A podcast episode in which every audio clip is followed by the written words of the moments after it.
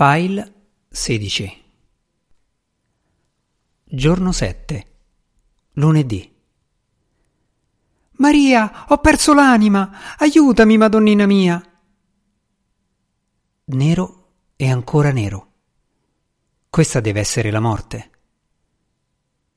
Una mano sembra premuta sulle mie palpebre, una mano possente, come quella di Giorgio. La testa fa fatica, stenta a credere ai ricordi che affiorano. È successo. È tutto vero.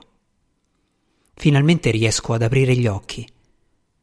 Una sola pasticca di farganasse dona un risveglio lucido, scattante, ma se ne prendi tre, ecco come ti riduce. Il tempo di riacquistare confidenza con me stesso, di confermarmi nome e cognome, l'esistenza in vita, poi corro con gli occhi a vedere cosa resta dei miei compagni di stanza. Il letto di Mario è stato rifatto, il comodino ripulito, i pochi effetti personali, la bottiglia d'acqua riempita di quella corrente al rubinetto del bagno, tutto sparito. Non sembra nemmeno che Mario abbia vissuto in quell'angolo, che da quella finestra, non più tardi di una manciata d'ore fa, sia precipitato di sotto. Quello era il suo recinto magico. Lì mi ha accolto. Lì parlavamo. Anche il letto alla mia destra è stato risistemato. Dove sarà Giorgio? Starà bene? Speriamo riesca a dominarsi, che nessuno lo provochi. Anche il suo angolo non porta traccia né di lui né dell'accaduto. Non so quanto abbia dormito, ma dalla temperatura del tè nella tazza Direi che la colazione è passata da parecchio. Saranno almeno le nove, forse le dieci. Sul letto di Gianluca un borsone chiuso. Anche il suo comodino è svuotato. Maria, ho perso l'anima. Aiutami, Madonnina mia. Lui almeno è rimasto al suo posto. Come Alessandro. Qualcuno, forse lui stesso, lo ha riportato alla posizione originale Ora è di nuovo puntato lì, mezzo metro sopra la mia testa, dove è sempre stato.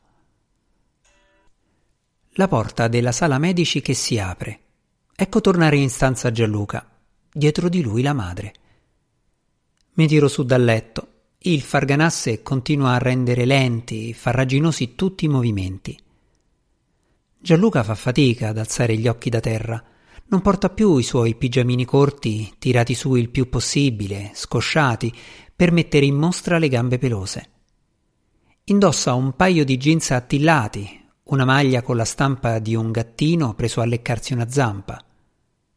La madre è rimasta sulla porta. Gianluca mi viene incontro. L'abbraccio è veloce, con gli occhi della madre sempre puntati addosso. Si ordina il sorriso, ma il pianto è irrefrenabile fa uno sforzo sovrumano per parlare. Non mi di che ci rivedremo. Scrollo la testa. No. Ognuno prende fra le mani il viso dell'altro. Restiamo a guardarci, a incidere nella memoria questo momento. Gianluca si stacca, si avvia verso il suo letto, afferra i manici del borsone e se lo mette in spalla. Sparisce seguito a un palmo dalla madre. Mi devo rimettere sul letto. Inutilmente mi ordino di resistere, poi mi domando perché. Mi faccio bucare dal dolore, trascinare via dal pianto. Alla porta un infermiere, mai visto, nota il mio stato. In sala medici per le dimissioni. Resta a osservare la stanza. Sembra interrogarsi. Sì, è proprio qui che è successo tutto. Nella sala dei medici ritrovo Cimaroli, accanto a lui il primario. Come sta Mario? E Giorgio? Mario lo hanno portato al San Camillo stamattina presto. Sta bene. L'emorragia è sotto controllo. Ha una brutta frattura alla gamba destra, lo dovranno operare. Giorgio è al reparto psichiatrico del carcere di Velletri. È il primario a parlare. Cimaroli fa a meno anche di guardarmi. Come al carcere di Velletri? Ha aggredito medici e infermieri, non potevamo fare diversamente. E Pino? Pino come sta? Ha una costola rotta. Rientrerà in servizio quando sarà guarito. I due infermieri ne avranno per una decina di giorni. Negli occhi prendono vita tutti. Quei poveracci di infermieri, richiamati qui dalle grida senza nemmeno essere di questo reparto. Prino, preso a scontare il dolore con la sua puntuale scortesia, sognando Rossana e tutto quello che non è stato, con il sogno di un banco di frutta che lo liberi per sempre da questo girone infernale. Mario, nella sua camera al San Camillo, immobile, in guerra con i dolori sparsi per il corpo, come se non bastassero quelli di sempre, concentrati nella mente sotto i ricci disordinati. Lui e il suo tesoro d'umanità da offrire all'universo. Infine Giorgio, rinchiuso in una stanza con le sbarre, a sfarzi di solitudine, a rintracciare sulla spalla lo spazio utile all'ennesimo taglio, l'ultima tacca per ricordare a se stesso e al mondo l'immagine negata della madre, negata come quella di Mario. Bastava farcelo vedere un secondo, il tempo di un saluto. Non sarebbe successo niente. Mi rivolgo a Cimaroli. La rabbia mi brucia sul viso fino alle orecchie. Con fatica alza i suoi occhi verso di me. Allora, oggi 24 giugno 94, lei ha concluso il trattamento sanitario obbligatorio richiesto in data 13. Abbiamo avvisato via fax il suo comune di residenza e il tribunale di Velletri della fine del trattamento. Resto fisso a guardarlo. È lo stesso che ieri sera si è infilato sotto un letto con le mani sopra le orecchie. Prende un altro foglio dalla cartella clinica. Si schiarisce la voce. Dagli incontri effettuati e i suoi pregressi clinici abbiamo ritenuto di dimetterla con una diagnosi di depressione maggiore. La cura farmacologica, come le ho accennato nei giorni scorsi, è a base di paroxetina, un serotoninergico alla dose die di 60 mg. Partirà con 20 mg Dopo una settimana passerà a 40, dopo un'altra settimana a 60. Gira verso di me un foglio, mi passa la penna. Firmi qui per le dimissioni. Eseguo. Mi saluti Mancino, lo ringrazi da parte mia. Cimaroli non risponde. Mi richiude nella cartella clinica a mio nome. Per lui sono tutto in quei fogli. Il primario allunga la mano. Gliela stringo. Stia bene. Butto le mie cose nel borsone alla rinfusa. Nel cuore non c'è più rabbia, ma rassegnazione, un'amarezza straripante. Dall'armadietto tiro fuori i jeans, la maglietta, ovunque macchie di sangue rappreso. Il mio sangue. I segni della sera folle che mi ha portato qui. Nel bagno ci sono ancora gli effetti personali di Mario, lo spazzolino di Giorgio. Prendo quel che mi riguarda, il sapone e la lametta, gli asciugamani, e butto tutto nel cestino dell'immondizia. Resto a fissarmi allo specchio. Mi ordino la gioia. Tra poco sarò fuori di qui, fuori da questo incubo inutile. Ma non ci riesco. Do un'ultima occhiata al mio comodino mi piego sotto il letto per vedere anche lì. Qui dentro di mio non c'è più niente. La finestra di Mario è rimasta aperta, come sempre. Mi ritrovo affacciato, ad appoggiare i gomiti dove ieri c'erano i suoi.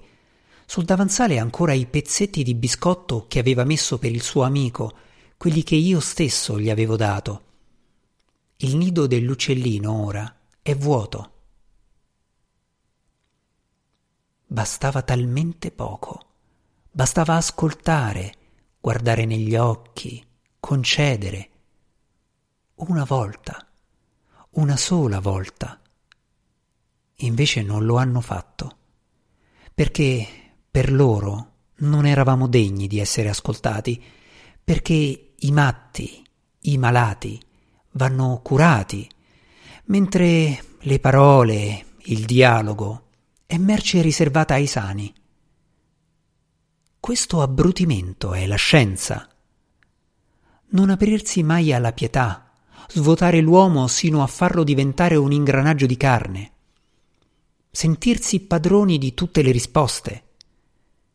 È questa la normalità, la salute mentale. La vera pazzia è non cedere mai, non inginocchiarsi mai. Una settimana fa volevo ammazzare la vita per la sua totale illogicità, per la certezza che nulla è prevedibile, che mi tocca in dote la maledizione di vivere senza mai farci l'abitudine a niente, al bene come al male. Vivrò da infelice. Prima o poi il dolore avrà la meglio, ma non siete voi quello che voglio diventare. Dal nulla con i suoi occhi neri scintillanti, il passero nella sua casa di rami e foglie. Lo saluto anche da parte di Mario. Mi fermo accanto ad Alessandro. Non sono bravo con le preghiere, ma non pecco di fantasia. Che questo bozzolo di silenzio prima o poi si infranga, che tu possa tornare su questa terra, libero. Accanto al suo letto c'è Madonnina, immobile, preso a osservare nel nulla qualcosa di visibile soltanto a lui.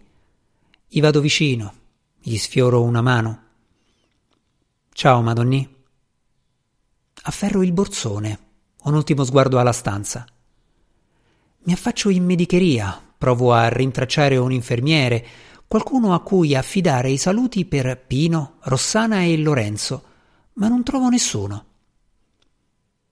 Maria, ho perso l'anima! Aiutami, Madonnina mia! Ritrovo Madonnina lungo il corridoio. Mai ne avrò certezza, ma qualcosa nei suoi occhi, forse solo accesi di mio desiderio, ma lì nel buio di sempre come un balenio di luce verso di me.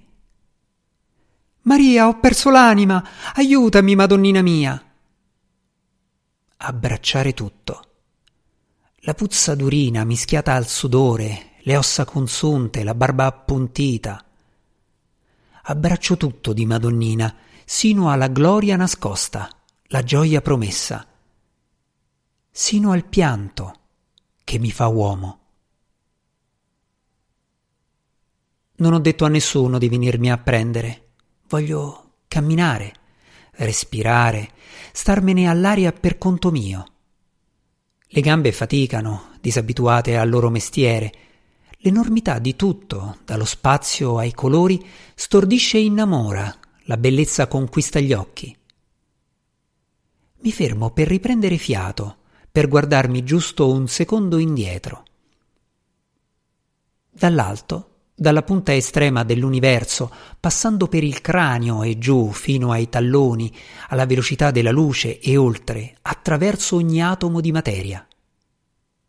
Tutto mi chiede salvezza. Per i vivi e i morti, salvezza. Salvezza per Mario, Gianluca, Giorgio, Alessandro e Madonnina.